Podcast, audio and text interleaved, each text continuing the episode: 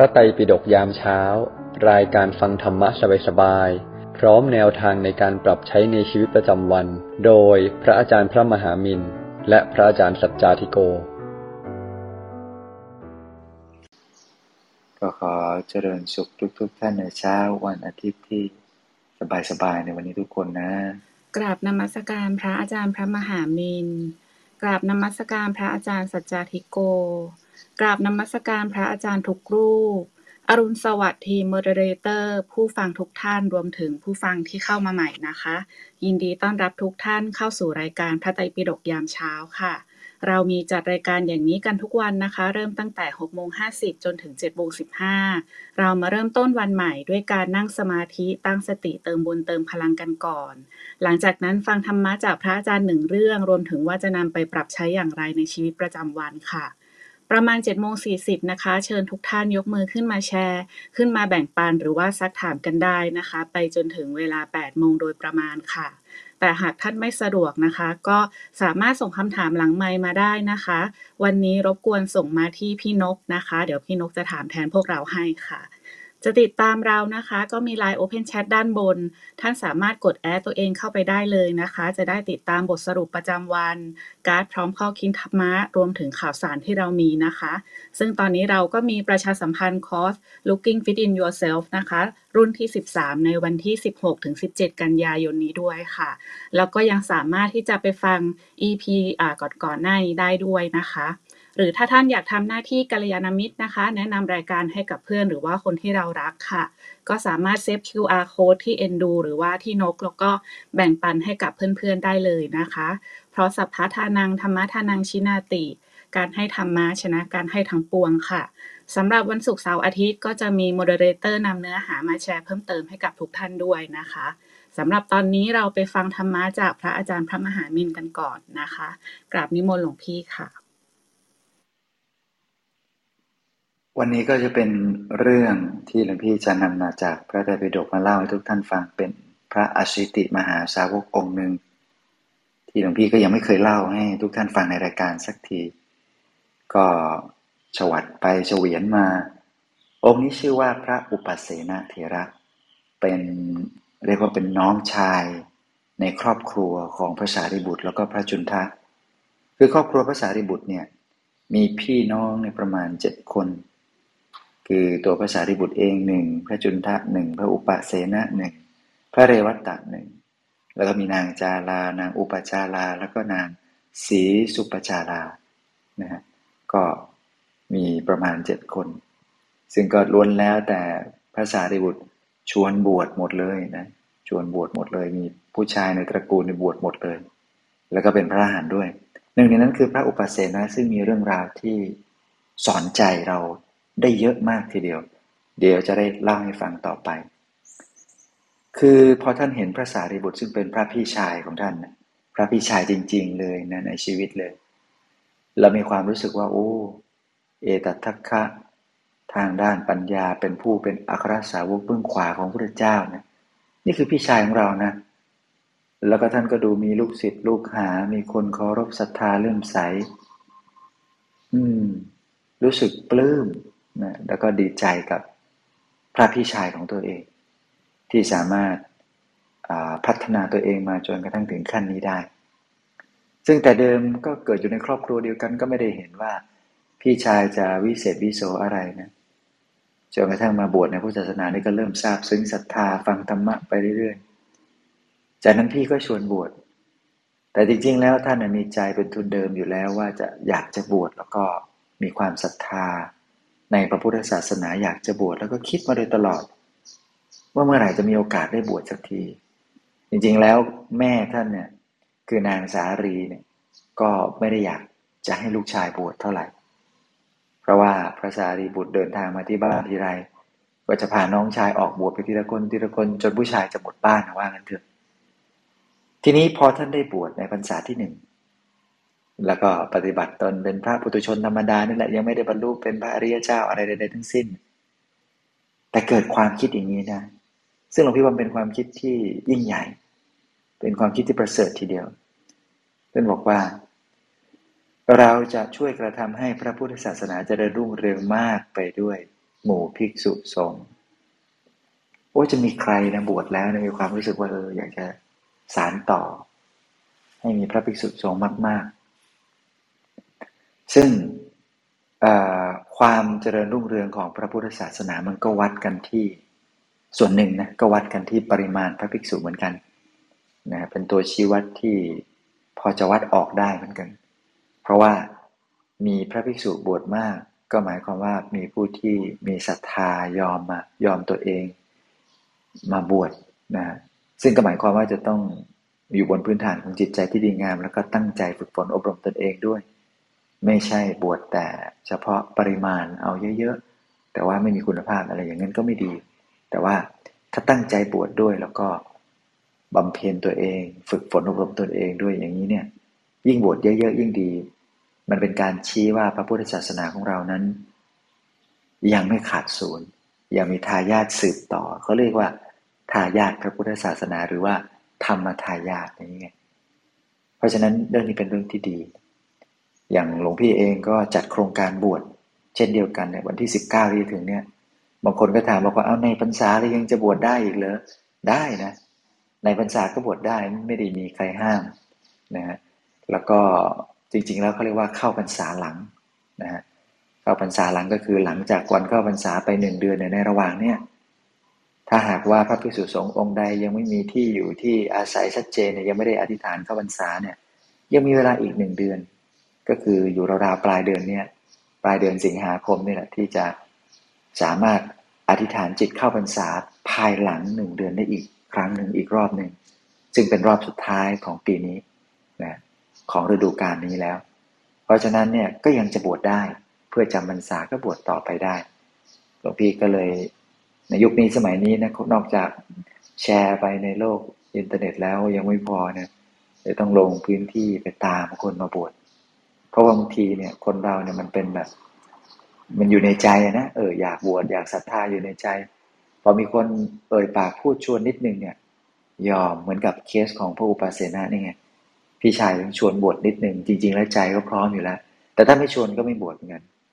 ทีนี้พอท่านคิดว่าอยากจะช่วยให้พระพุทธศาสนาเนี่ย มีพระเยอะๆนี่เป็นความคิดที่ดีมาก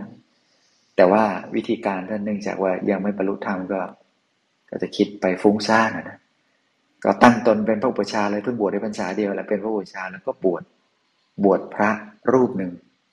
แล้วก็อยู่อยู่เป็นพระพี่เลี้ยงให้เลยเป็นพระอาจารย์ให้เรียบร้อย แล้วก็จำพรรษาอยู่ด้วยกัน พอออกพรรษาแล้วก็พาไปกราบทูลพระสัมมาสัมพุทธเจ้า เพื่อหวังว่า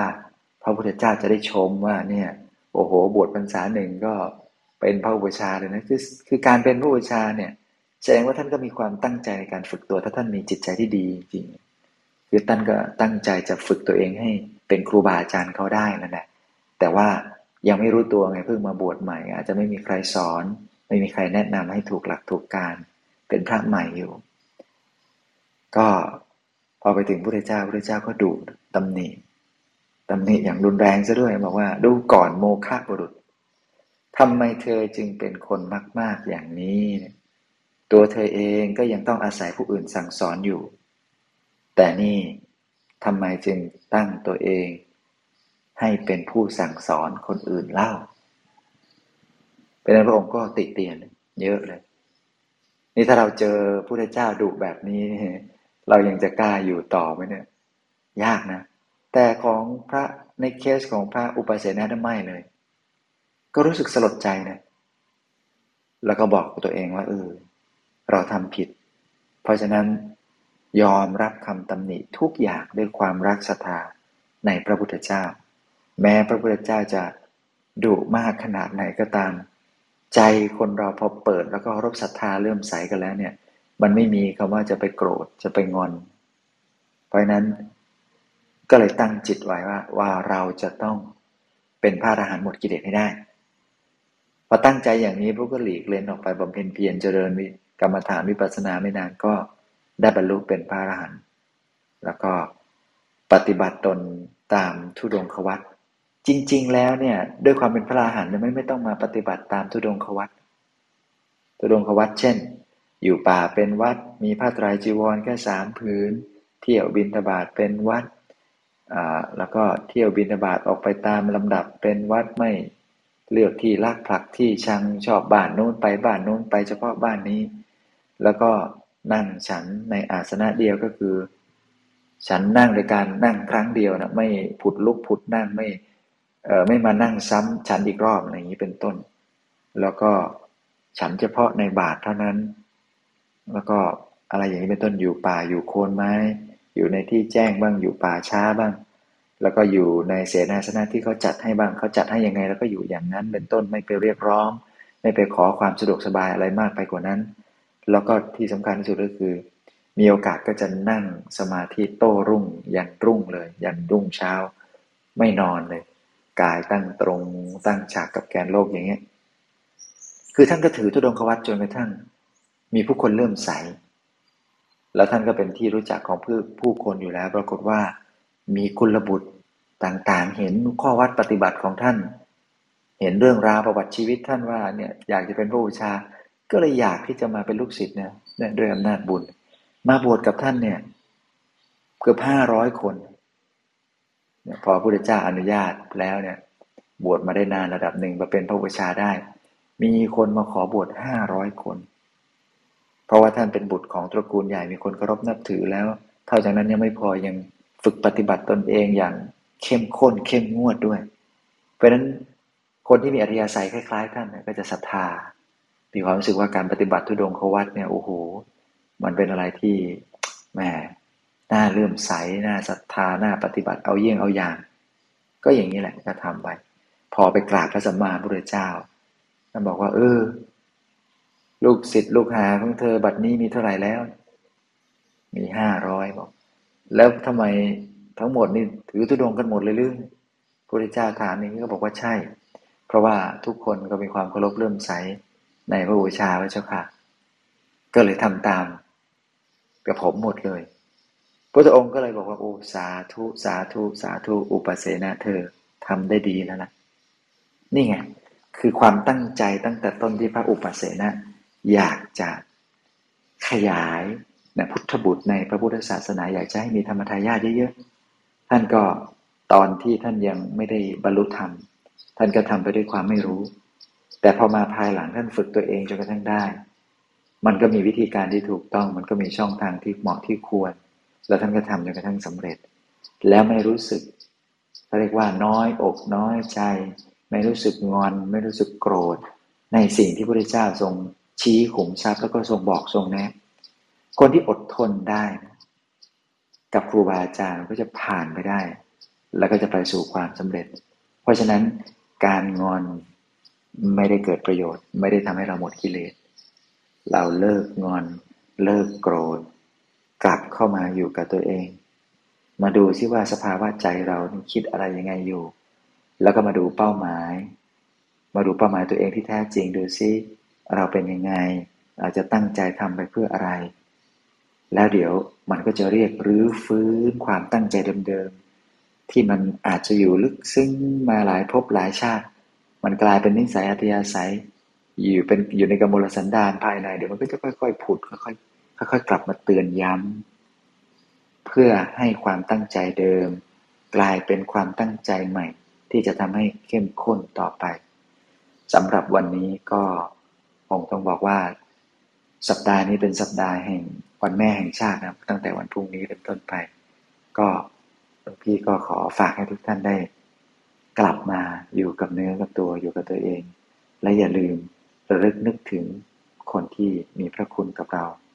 แล้วก็อย่าไปโกรธอย่าไปงอนนะคนที่ให้ความรู้ ให้โอกาส แล้วก็ให้ชีวิตใหม่ ๆ เกิดขึ้นกับเรา พยายาม support แล้วก็ช่วยเหลือซึ่งกันและกัน ก็ขออนุโมทนาบุญกับทุกๆทท่านนะ สาธุค่ะ ค่ะสำหรับท่านใดนะคะที่มีคำถามนะคะ ก็สามารถส่งมาได้นะคะ ที่พี่นกนะคะ เดี๋ยวพี่นกจะถามแทนให้นะคะ ก็ลำดับต่อไปค่ะ เรามาฟังธรรมะจากพระอาจารย์สัจจาธิโกกันค่ะ กราบนิมนต์หลวงพี่ค่ะ ครับ โอเคครับ เราคงได้ฟังปกินนากะไป แล้วเนาะเราคงได้ฟังปกินตะกะไปแล้ว เรื่องของพระอุปเสนเถระเนาะผู้เป็นน้องของพระสารีบุตรนะครับ ที่เราเองก็ได้เห็นว่าเมื่อโดนตำหนิ อืม เมื่อโดนตำหนิ บวชคนไปทั่ว นะ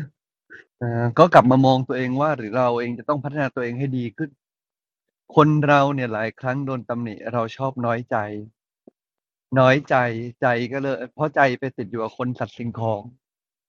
อุปเสนะก็ใจอาจจะติดอยู่กับการเป็นอุปชาความอยากของตัวเอง ก็เมื่อใจไปติดก็ย่อมเกิดความอะไรฮะ เกิดความน้อยใจนะเกิดความน้อยใจ ครั้นเมื่อเกิดความน้อยใจ ก็ย่อมอะไรต่อ ย่อมกระทบกระทบใจ เกิดความน้อยใจ กระทบใจ ใจหนัก อืม เกิดความน้อยใจ กระทบใจ ใจหนัก ใจหนักนะ ถ้าสมมุติน้อยใจขึ้นมาแล้วก็โอ้แย่เลย แต่อุเสอุปเสนเถระเนี่ยท่านสอนตัวเองได้ ท่านตั้งสติไว้ สอนตัวเอง คนจะสอนตัวเองได้ใจต้องกลับมาอยู่ที่บ้านก่อนอใจกลับมาอยู่บ้านคือใจกลับมาอยู่กับตัว ใจไม่ไปไว้ที่อื่น ใจกลับมาเชื่อมต่อภายใน จริง ๆ แล้วเนี่ย เวลาเราบอกว่าใจกลับมาอยู่บ้านเนี่ยสำหรับท่านใดที่คุ้นคำนี้บ้างไม่คุ้นคำนี้บ้างบอกเออบ้านแล้วบ้านมันคืออยู่กับตัวแล้วอยู่ตรงไหน อยู่ตรงเล็บหรือเปล่า อยู่ตรงผมหรือเปล่า อยู่ตรงขาหรือเปล่า บอกว่าใจเวลากลับมาอยู่กับบ้านเนี่ย มันหมายถึงกลับมาอยู่ที่ อ่า ที่จุดที่เป็นฐานที่ตั้งของใจอาฐานที่ตั้งของใจจริงๆมันอยู่ตรงไหน แล้วเราจะวางใจแล้วมันจะมั่นคงอะฐานตั้งของใจจริงๆอะมันอยู่ตรงจุดที่เวลาเราคล้าย ๆ กับเวลาเราขับรถเนาะแล้วเราก็เบรกแรงๆเบรกเร็วๆหรือว่าจังหวะที่เรานั่งเครื่องบินเครื่องบินกำลัง landing แล้วมันก็เสียววืบอะแต่ใช้ฝรั่งเขาเรียกว่า butterfly in stomach ก็คือเหมือนกับว่าจุดที่รู้สึกเหมือนกับมันมันมวลๆในท้อง หรือรู้สึกเวลากังวลมากมันกังวลในท้อง ตรงนั้นเนี่ย มันเป็นจุดศูนย์รวม ของร่างกายเป็นที่วางใจอีกที่หนึ่งจะอยู่บริเวณกลางท้องนั่นแหละตรงที่เรารู้สึกเหมือนเราเวลาเราเล่นรถไฟเหาะแล้วมัน หรือนั่งเรือแล้วมันรู้สึกว่าเวลาเรือโคลงเคลงแล้วมันรู้สึกแบบแวบๆแวบๆตรงกลางท้อง นั่นคือจุดที่วางใจดีที่สุดหรือฐานที่ตั้งของใจนั่นเองเนาะเราก็มาพาใจกลับบ้าน มาโอบรับ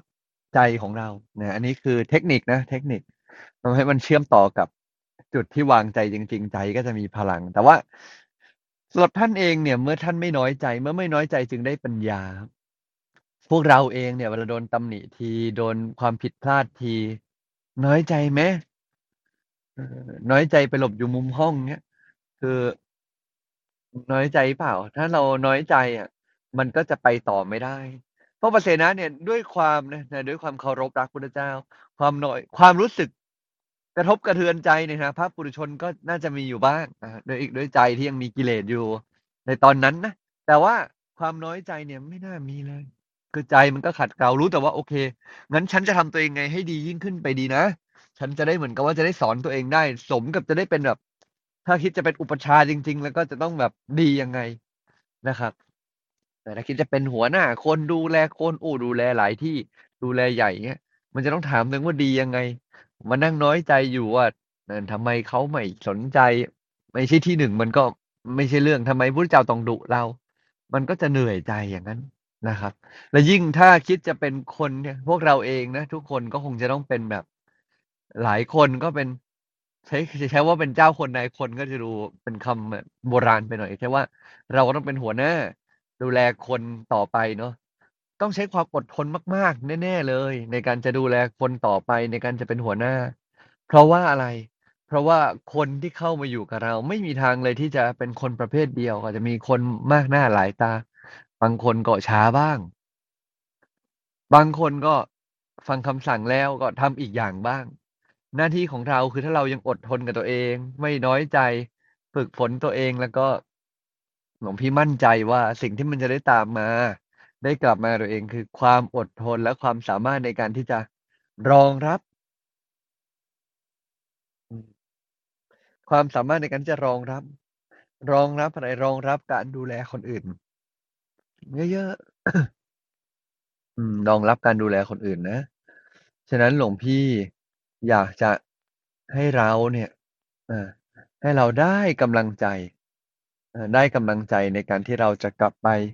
ใช้ชีวิตของเราอย่างทรงพลัง ว่า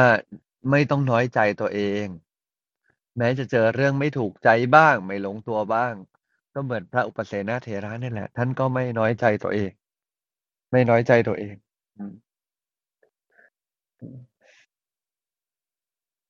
มันเหลือแค่ว่าสุดท้ายแล้ว เรารับมือกับความน้อยใจตัวเองได้มาก รับมือกับเรื่องต่างๆได้มาก ชีวิตก็ลงตัวมาก วันนี้ฝึกนะ ฝึกที่จะไม่น้อยใจตัวเอง ไม่ต้องคิดมาก อะไรจะเกิดก็เอาใจกลับบ้าน โอบรับอารมณ์ โอบรับจิตใจดูใจของเรา พอโอบรับไว้สักพักอารมณ์นี้ไม่ใช่เราเนาะมันเข้ามาเนี่ยเพราะเรายังมีกิเลส มันเข้ามาทักทาย เออ มันแค่ผ่านมาทางนี้ เพื่อมาทักทายให้เราได้ รู้ตัวว่า อ๋อ ยังมีกิเลสเรื่องนี้ต้องจัดการนะ ต้องฝึกตัวให้ยิ่งขึ้น เนี่ย ถ้าคิดได้แบบนี้แล้วก็อารมณ์ไหนจะเข้ามาทักทาย เราจะมีที่ตรงกลางตรงนี้ไว้ตรงกลางตัวเนี่ยที่เอาไว้อบรับอารมณ์ ให้ใจของเรานิ่งๆ กลับมาอยู่กับตัวฉะนั้นรักษาใจของเราให้ดี อบรับอารมณ์ให้ดีนะดูแลใจให้ดีๆถ้าเราพาใจกลับบ้านได้บ่อย ๆ ความน้อยใจก็จะไม่เกิด แม้จะมีเรื่องแย่ๆเกิด ใจเราก็กลับมาอยู่ที่ตัวได้ วางใจเป็น วางใจเป็นก็ฝึกได้เลยนะ เรื่องนี้ใครอยากเข้าใจไว้จะอธิบายยาวๆ แต่ว่าฝึกได้คือ เอาใจวางไว้ตรงนี้ ดูไป อารมณ์ที่มันเข้ามา เดี๋ยวมันก็ผ่านไป มันเกิดแล้วเดี๋ยวมันก็ดับไป เมื่อเราไม่ถือ มันก็จะไหล มันก็จะคลายออกเนาะให้คิดว่าเขาไม่ได้เข้ามาอาศัยนะ อย่าลืมนะ เขาแค่ผ่านมา เข้ามาทักทาย แล้วมันก็จะผ่านไป ฉะนั้นรักษาใจของเราให้ดีนะ ดูใจของเราให้ดีนะ เอาใจกลับบ้านเยอะๆแต่ถ้าเราพลาใจของเรากลับบ้าน มันก็เหมือนเราอยู่ในบ้านอะสงครามภายนอกจะเกิด แต่เราบ้านเราก็ยังสงบสุขได้ เพราะใจเราอยู่ในบ้าน สงครามเกิดหน้าบ้านเราเอาตัวไปอยู่หน้าบ้าน ใจก็วุ่นวาย ใจที่อยู่นอกตัวใจอยู่นอกบ้านก็คือใจที่ติดกับคนสัตว์สิ่งของอย่างที่เราไม่มีสตินั่นแหละ ฉะนั้นแล้ววันนี้อยากฝากทุกท่านไว้ประมาณนี้ ช่วงท้ายนี้ก็ท่านใดสนใจหรืออยากชักชวนแกัลยาณมิตรมาสมัครคอร์ Looking in Yourself วันที่ 16 17 กันยายนนี้ก็ยังสามารถสมัครได้ยังพอมีที่ว่างอยู่ จะประชาสัมพันธ์อยู่เรื่อยๆเนาะเพราะว่าเผื่อท่านใดโอ้มันแพนต้องเดือนหนึ่งบางทีตัดสินใจลำบากตัดสินใจเป็นเรื่องใหญ่เสมอ อยากให้ตัดสินใจให้ดีนะ แล้วก็สามารถสมัครกันได้นะครับ เรารับประมาณ 70 ที่นะตอนนี้ก็ เกินครึ่งไปแล้วเนาะที่สมัครมาแล้วเนาะก็สามารถที่จะสมัครตามมาได้นะ ก็ฝากทุกท่านไว้ประมาณนี้นะ สามารถเอาไปแชร์อ่ส่งต่อได้นะครับติดปัญหาอะไรก็สามารถถามไถ่หรือว่าถามถามผู้ประสานงานเนาะที่จะมีน้องอาสาสมัครที่ช่วยหลวงพี่อยู่นะครับ ประมาณนี้ครับค่ะสาธุค่ะ ค่ะสำหรับท่านใดที่สนใจคอร์ส Looking Within Yourself นะคะ ก็เดี๋ยวน่าจะมีอ่า โปสเตอร์ประชาสัมพันธ์นะคะ ส่งไปใน LINE Open Chat ค่ะ หรือว่าจะถามอ่า staff เพิ่มก็ได้นะคะ ก็สำหรับวันนี้นะคะ นกเองก็มีเรื่องที่อยากจะนำมาแบ่งปันให้กับทุกท่านด้วยนะคะ ในหัวข้อพาตัวเองกลับบ้านค่ะ ซึ่งหัวข้อนี้นะคะก็มาจากวันที่เราคุยกันเรื่องว่าวันหยุดยาวแล้วเราควรทำอะไรนะคะ แล้วก็มีคำแนะนำหนึ่งค่ะจากหลวงพี่นะคะ ที่แนะนำให้เราเนี่ยให้เวลากับตัวเองเพื่อที่จะเข้าใจตัวเองมากขึ้น แล้วก็จะได้ทำนิสัยของตัวเองให้ดีขึ้นค่ะ ซึ่งนกก็คิดว่า สำหรับหลาย ๆ คนเนี่ยเรื่องนี้อาจจะไม่ใช่เรื่องที่ง่ายนักนะคะ หากเราเองเนี่ยยังไม่แน่ใจเลยว่า แล้วจริง ๆ แล้วตัวเองเป็นแบบไหนนะคะ เนื้อหาที่นกนำมาแชร์ในวันนี้นะคะ มาจากเว็บไซต์ The Matter นะคะ ซึ่งจะชวนทุกคนค่ะ มาย้อนดูกันว่าอะไรนะคะที่ทำให้เรารู้สึกสับสนในการที่จะรู้จักตัวเองนะคะแล้วก็จะได้มาหาวิธีการอบกอดตัวเราที่อยู่ภายในไปพร้อม ๆ กันนะคะ ในเนื้อหาของบทความนะคะเขาก็บอกว่ามันเป็นเรื่องธรรมดานะคะ ถ้าเราไม่สามารถเป็นตัวของตัวเองได้ร้อยเปอร์เซ็นทุกสถานการณ์ค่ะ อย่างเวลาที่อยู่บ้านก็เป็นแบบหนึง่งอยู่ที่ทำงานก็อาจจะเป็นอีกแบบหนึง่งเวลาอยู่กับคนสนิทก็คงไม่เหมือนกับอยู่กับคนที่เพิ่งรู้จักนะคะ แต่สำหรับบางคนค่ะ ต่อให้อยู่กับคนที่สนิทนะคะ หรือแม้แต่อยู่เงียบๆกับตัวเองจริง ๆ แล้วเนี่ยก็อาจจะยังมีความสับสนอยู่ว่า แล้วสรุปแล้วเนี่ยเราเป็นคนแบบไหนนะคะ แทนที่คนตรงหน้าในกระจกเนี่ยควรจะเป็นคนที่เรารู้จักดีที่สุด แต่กลับกลายเป็นว่าเป็นเหมือนคนแปลกหน้าค่ะ ที่เราแทบไม่รู้จักเลยสักนิดนะคะ หรือว่าเป็นคนที่เราไม่อาจที่จะโอบรับได้อย่างเต็มที่นะคะทำให้เรารู้สึกเปล่าเปลี่ยวแล้วก็สับสนหรือว่าหลงทางค่ะ เขาก็มีการตั้งคำถามเหมือนกันนะคะว่า แล้วตัวตนของเราเนี่ยมันหล่นหายไปตอนไหนค่ะเขาก็บอกว่าตั้งแต่เรา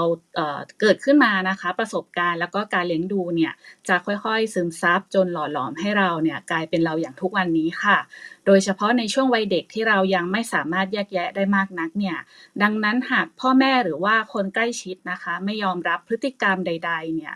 หรือว่าพฤติกรรมอะไรเนี่ย เด็กๆก็มีแนวโน้มที่จะไม่ยอมรับพฤติกรรมเหล่านั้นตามไปด้วยค่ะ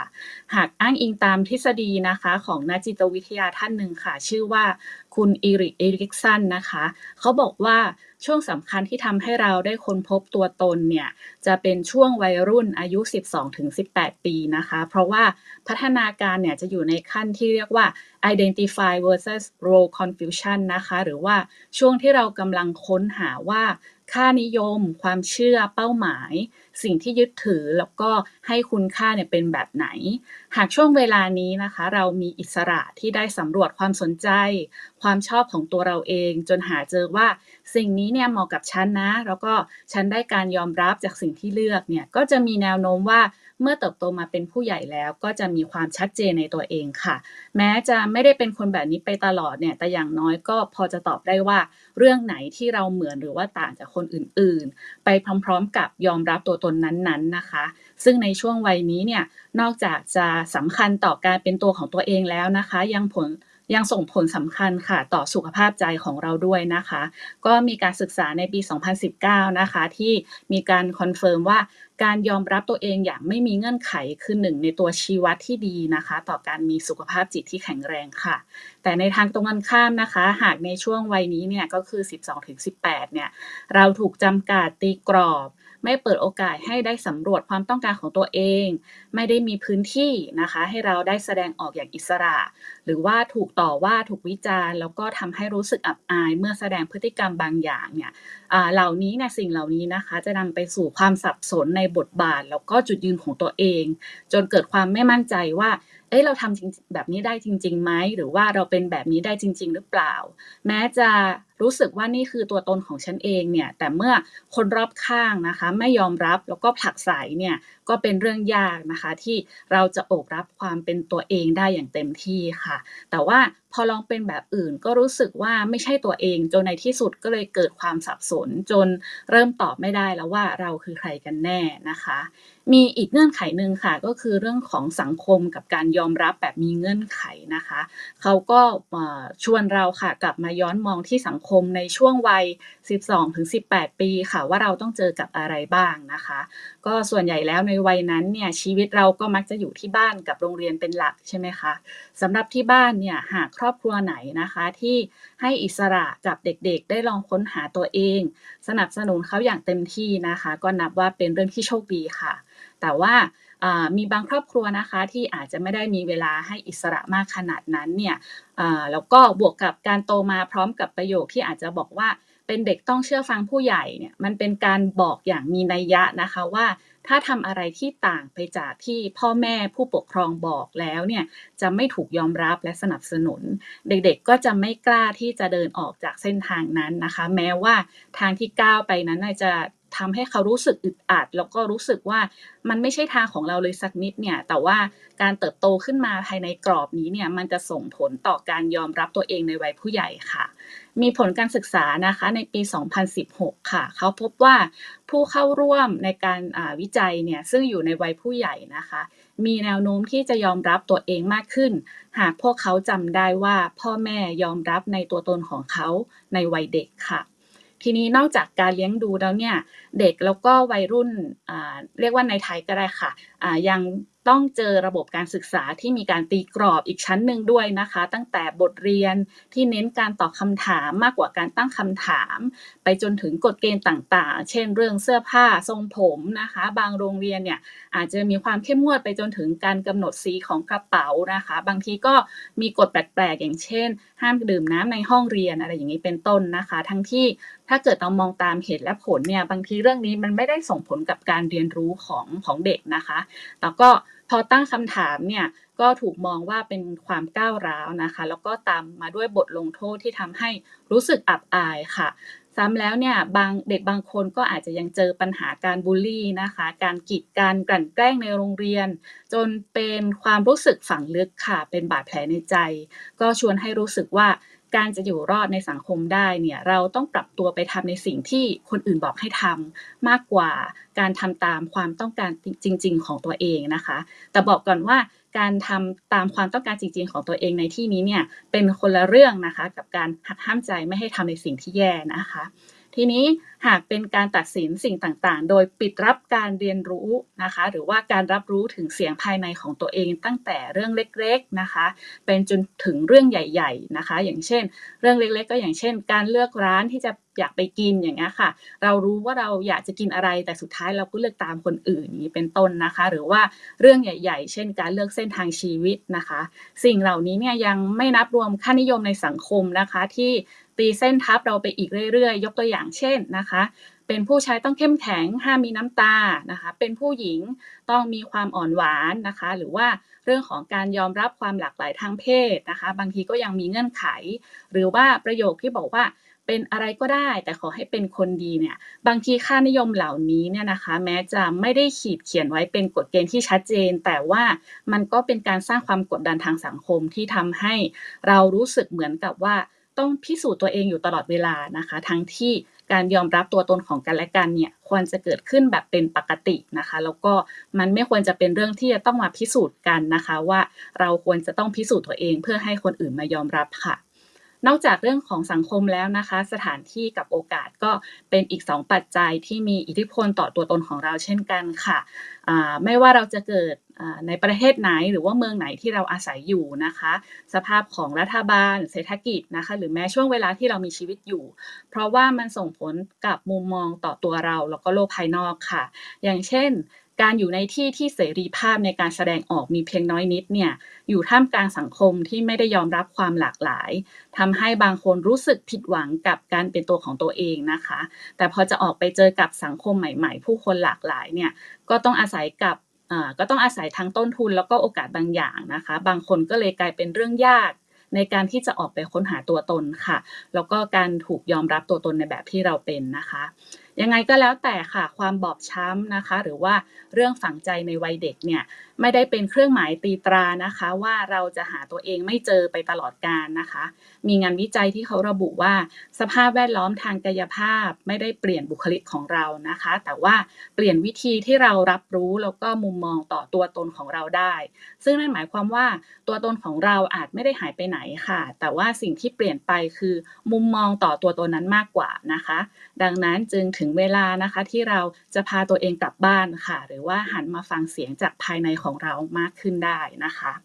ในเว็บไซต์ Very Well Mind นะคะ เขาแนะนำว่าการใช้เวลาอยู่กับตัวเองคนเดียวเนี่ยอาจช่วยให้เราทบทวนเรื่องนี้ได้ดีขึ้น แม้บางคนจะบอกว่าการอยู่คนเดียวเป็นภาพที่ดูเปลี่ยวเหงานะคะ แต่ว่าจริงๆแล้วเนี่ย การได้หยุดพักจากความกดดันภายนอก แล้วกลับมาหยุดฟังเสียงของคนอื่นชั่วคราวนะคะ จริงๆ แล้วจะทำให้เราเนี่ยได้กลับมาทบทวน แล้วก็ฟังเสียง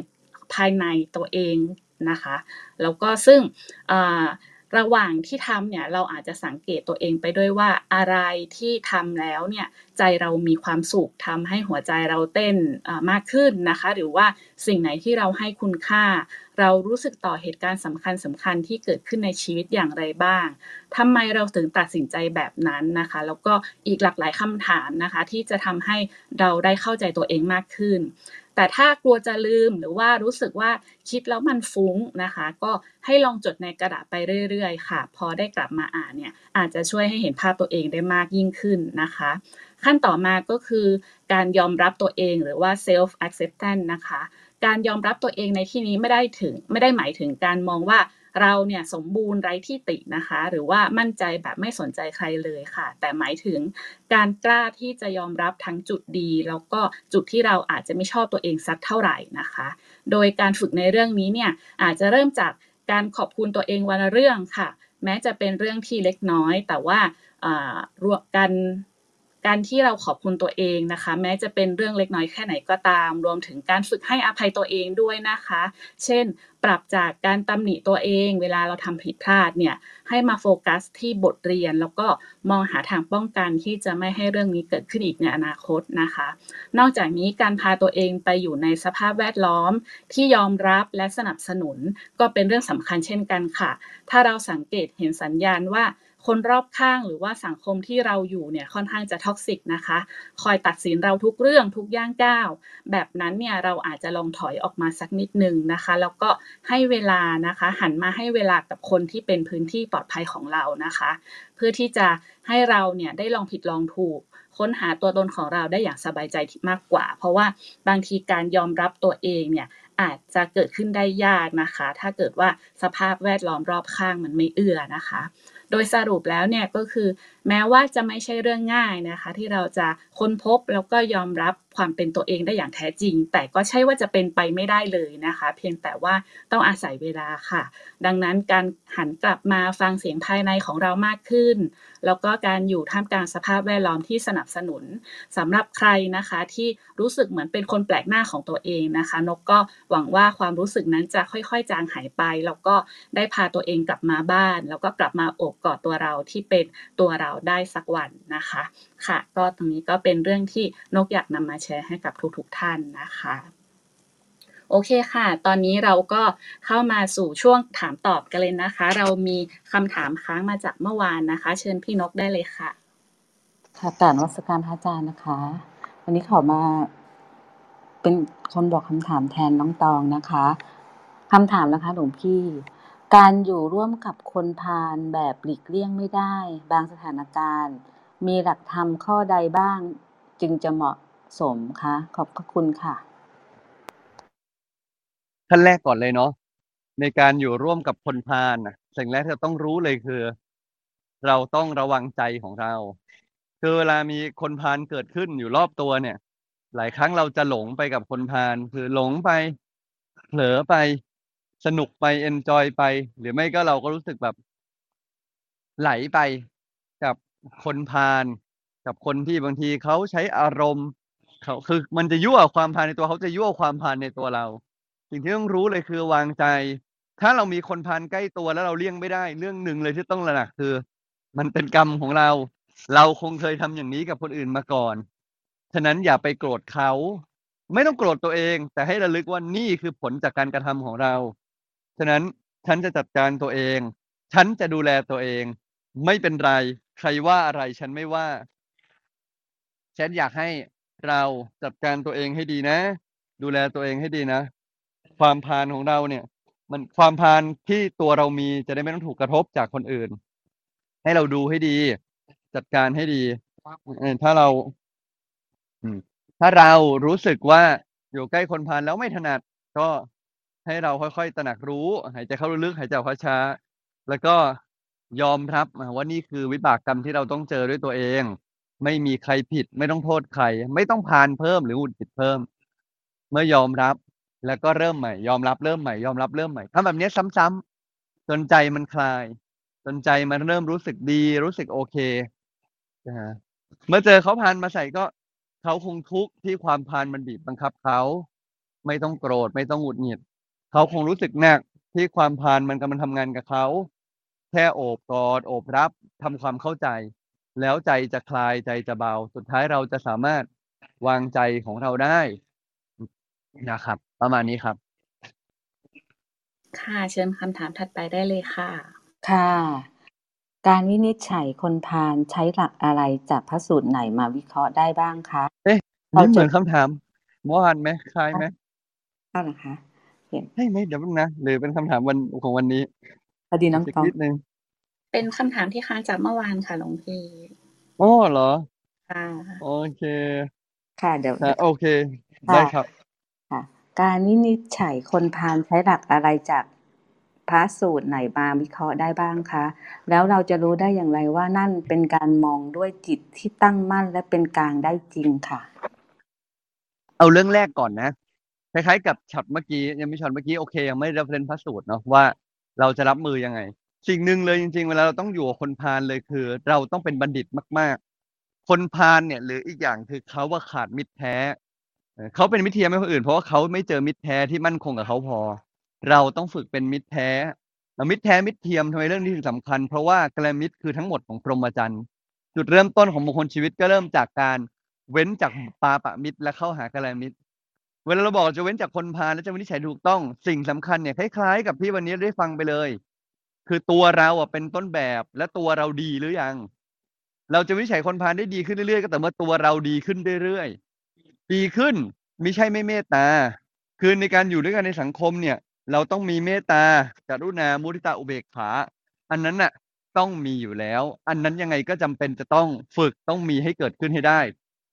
ถูกไหม เมตตากรุณามุทิตาอุเบกขา การวางใจที่ถูกต้องอันนี้ต้องมี แต่ที่ยิ่งไปกว่านั้น คือตัวเราเองอะตัวเราเองอะ นอกจากฝึกเมตตากรุณามุทิตาอุเบกขา ฝึกใจที่มีพรหมวิหารแล้ว ที่พร้อมจะอบอุ้มคนอื่นแล้ว ตัวเราเองอะต้องฝึกตัว เพราะถ้าเราอะลึกๆสุดท้ายเรายังมีความพาลอยู่ เราจะเอาความพาลเราไปพาลคนอื่น ไม่ว่าจะเป็นคนพาลหรือบัณฑิต สิ่งที่เราต้องทำที่สุดเลยคือการกลับมาฝึกตัวเองให้ดีด้วย อืม เช็คก่อนเลยเวลาจะพูดถึงคนพาลอื่น เราอะมีความเป็นมิตรเทียม วันนี้เอาแค่หมวดนี้แหละ ไปเสิร์ชได้นะ มิตรแท้ มิตรเทียมเนี่ย เมื่อวานพูดถึงไปนิดนึงแล้ว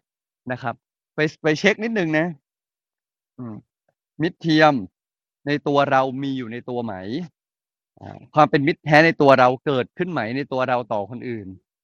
ลองจัดการขัดเกลามิตรเทียม ในตัวเราให้หายไป เพิ่มพูนความเป็นมิตรแท้ในตัวเรา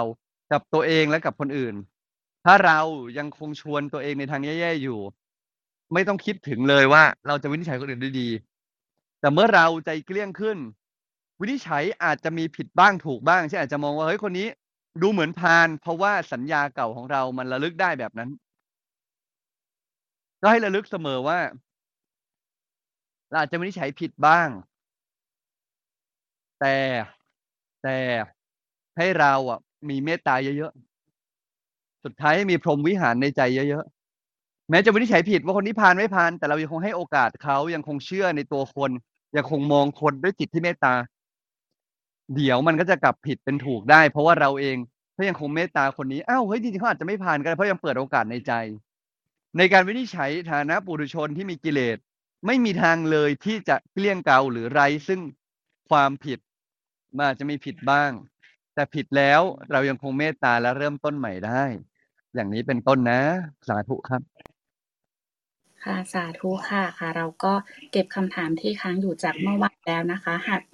ท่านใดนะคะ มีคำถามเพิ่มเติมก็ยังสามารถส่งมาได้นะคะ แล้วก็เราจะถามให้ในวันพรุ่งนี้นะคะ ขอบคุณพี่นกมากๆนะคะ ที่วันนี้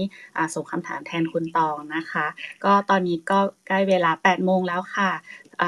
ก็ขอนิมนต์ค่ะ หลวงพี่มินได้แรปอัพแล้วก็ให้พรกับพวกเราค่ะ ก็ต้องบอกว่ามาเถอะมาเถอะกลับมาบ้านของเรา ในบรรษานี้กลับมาอยู่ในบ้านในใจ เป็นพื้นที่ที่อบอุ่น เป็นพื้นที่ที่สบาย เป็นพื้นที่ที่เราผ่อนคลายแล้วก็อยู่กับตัวเองนะเราก็อาจจะต้องรับใช้สังคมเยอะแยะมากมายนะเอาใจไปอยู่กับคนนู้นคนนี้คนนั้นก็มาอยู่กับตัวเองบ้างนะฮะสัปดาห์หน้าเนี่ยเป็นสัปดาห์ที่หลวงพี่ จะเป็นสัปดาห์ที่ค่อนข้างระมัดระวังตัวเองเพิ่มขึ้นเพราะว่า นอกจากจะตั้งใจที่จะทำบุญใหญ่ คือปีที่แล้วถ้าเราจำได้วันที่สิบสองปล่อยปลาแล้วหลวงพี่ก็บอกว่าเออจะทำทุกปี ปีนี้ก็จะทำทำบุญเกี่ยวกับการให้ความแข็งแรงแล้วก็ให้อายุกับตัวเอง เพราะนั้นแค่เราทำบุญน่ะมันก็ได้บุญนะแต่สิ่งที่สำคัญก็คือต้องกลับมาดูแลตัวเองจริงจัง มาออกกำลังกายมาฝึกฝนตัวเอง พื่อให้ร่างกายแล้วก็สุขภาพเราดีขึ้นด้วยนะคือหวังผลประโยชน์ทั้งในชาตินี้และชาติหน้า แล้วก็ทำไปพร้อม ๆกัน จะได้เป็นสัปดาห์แห่งการกลับมาดูแลตัวเองอย่างแท้จริง อภิวาทนาสีริสนิจังวุธาปจายโนจตารโรธรรมาวัฒนติ อายุวันโนสุขังพระลางขอท่านนายทั้งพวงนะ จงมีความสุขความเจริญด้วยสิ่งดีให้สมความปรารถนาปราศจากเส้นทุกโศกโรคภัยอันตรายได้มาพ้องผ่าน มีแต่สิ่งดีๆ ยิ่งยืนนานได้สร้างความดีบุญบารมีติดตามตัวไป ถึงที่สุดแห่งธรรมจงทุกประการเทินค่ะ ขอการบ้านสำหรับวันนี้ครับ วันนี้ให้เอาใจตัวเองกลับบ้าน ให้รู้จักโอบรับอารมณ์ตัวเองให้มากๆโอบรับก็เหมือนที่บอกไป เอาใจไว้ที่จุดที่กลางท้อง แล้วก็อบความรู้สึกเอาไว้ นะครับ วันนี้ฝากไว้แค่นี้ครับ ค่ะ สาธุค่ะ ค่ะ วันนี้นะคะเราก็ได้เรียนรู้ธรรมะดีๆนะคะอ่าตั้งแต่เรื่องของที่หลวงพี่มินนะคะได้มาเล่าเรื่องของพระอุปเสนาเถระนะคะ ซึ่งท่านเป็นน้องชายของพระสารีบุตรค่ะ ท่านมีความศรัทธานะคะในพระศาสนา แล้วก็ท่านมีปณิธานที่อยากจะสานต่อพระศาสนาให้มีพระพิสุมากๆนะคะ หลังจากท่านบวชหนึ่งพรรษาก็ ตั้งตนเป็นพระอุปชานะคะ เพื่อที่จะเป็นพระพี่เลี้ยง แต่ว่าถูกพระพุทธเจ้าตำหนินะคะ แต่ว่าท่านเนี่ยไม่ได้น้อยใจนะคะ ยอมรับคำตำหนินั้น แล้วก็ยังตั้งใจที่จะบรรลุเป็นพระอรหันต์แล้วก็ปฏิบัติตามทุรงควัตนะคะ แล้วก็ด้วยการปฏิบัติที่ท่านมีเนี่ยก็ทำให้มี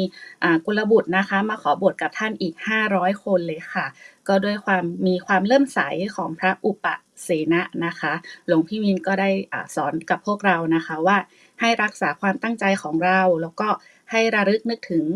บุญคุณของผู้มีพระคุณนะคะ ที่สั่งสอนเราไม่งอนแล้วก็ไม่โกรธนะคะสำหรับหลวงพี่สัจจาธิโกนนะคะ ก็ได้บอกว่าคนเราเนี่ยเกิดความน้อยใจ เพราะว่าเราไปติดกับ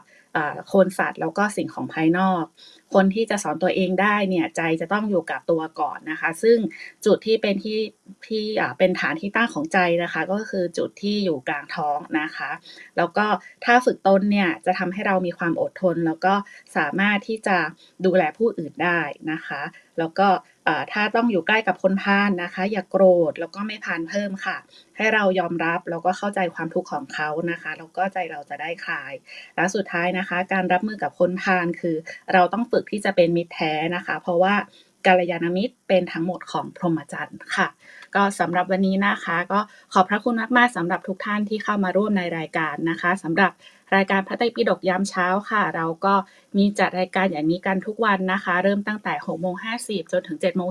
15เรามาเริ่มต้นวันใหม่ด้วยการนั่งสมาธิตั้งสติเติมบุญเติมพลังกันก่อน หลังจากนั้นฟังธรรมะจากพระอาจารย์หนึ่งเรื่องค่ะ รวมถึงว่าจะนำไปปรับใช้อย่างไรในชีวิตประจำวันประมาณ7โมง40นะคะ ก็เป็นเวลาที่เราจะมีการแบ่งปันซักถามกันนะคะ ไปจนถึงเวลา8โมงโดยประมาณค่ะ จะติดตามบทสรุปประจำวันเพจพระอาจารย์ การพร้อมข้อคิดธรรมารวมถึงข่าวสารที่เรามีนะคะ ตอนนี้รายละเอียดของคอร์ส Looking Within Yourself นะคะ ก็อยู่ใน LINE Open Chat แล้วนะคะ ท่านสามารถ add ตัวเองเข้าไปได้นะคะ หรือว่าจะ save QR Code ที่น้องเอ็นดู หรือว่าที่นกเพื่อแบ่งปันให้เพื่อนๆก็ได้ค่ะ สำหรับวันนี้นะคะ ต้องขอกราบนมัสการพระอาจารย์ทุกรูป สวัสดีทีม moderator แล้วก็ขออนุโมทนาบุญกับผู้ฟังรายการทุกท่านนะคะ ที่วันนี้เราได้มานั่งสมาธิฟังธรรมร่วมกันนะคะ ก็ขอให้วันนี้ค่ะเป็นวันอาทิตย์ที่สดใสของทุกๆท่านนะคะ แล้วเรามาพบกันใหม่วันพรุ่งนี้6โมง50สวัสดีค่ะ